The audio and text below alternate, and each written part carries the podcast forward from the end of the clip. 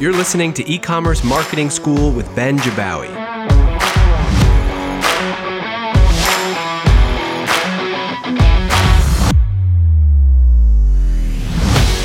So over the holidays, I was catching up with my brother-in-law, and he's pretty big on reality TV. He's like one of the few people that's watched every single season of Survivor, and he's that guy trying to get me into shows like Naked and Afraid. You know, we all have someone like that in our lives, and I love him for it.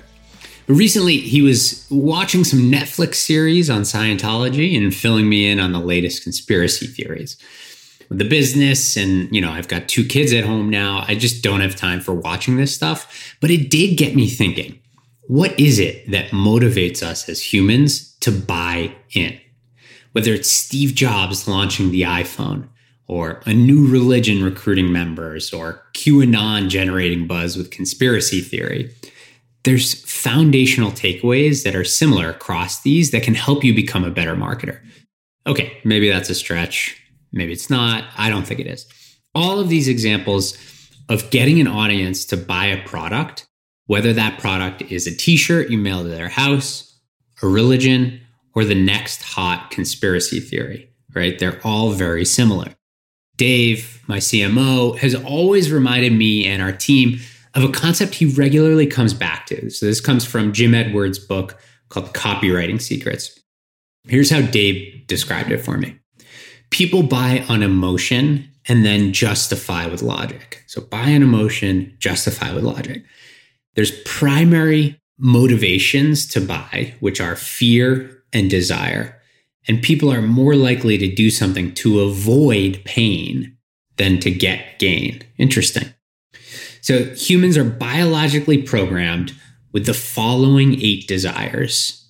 I'll just run through them. So these are the 8 desires from the book. These are the primaries. Survival, enjoyment of life, life extension. That's 1. 2, enjoyment of food and beverage. 3, freedom from fear, pain, and danger. 4, sexual companionship. 5, comfortable living conditions. 6, to be superior, winning, keeping up with the Joneses. 7, care and protection of loved ones. And 8, social approval.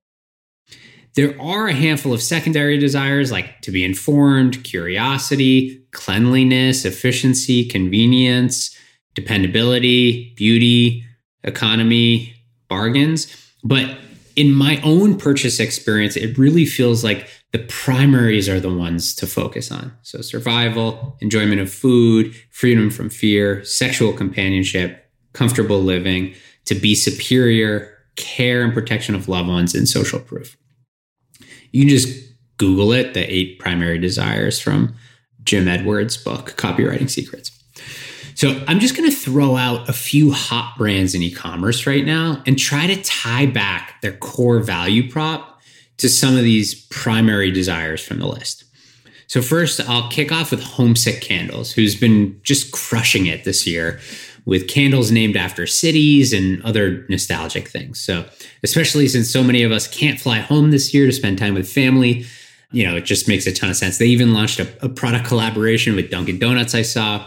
And homesick screams, to me, number 1 and 5. So that's enjoyment of life and comfortable living conditions. And they're weaving those 2 primary desires into everything they do, right? From the headline on their site down to how they name their products. Okay, next is Judy, judy.co. So they sell these cool looking orange like emergency survivor kits. They range from $60 to $250. It's like super niche. In some respects, it may feel ridiculous, but they're growing like crazy. So their headline on the website is, prepare for what you can't predict.